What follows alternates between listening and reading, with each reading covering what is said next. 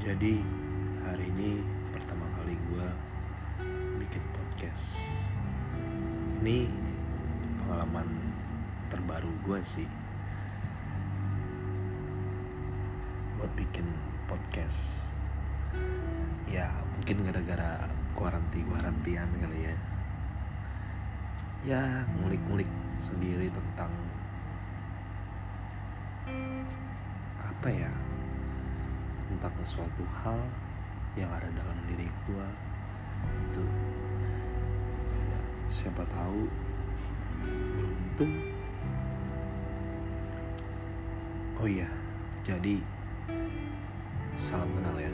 Semoga kalian suka podcast ini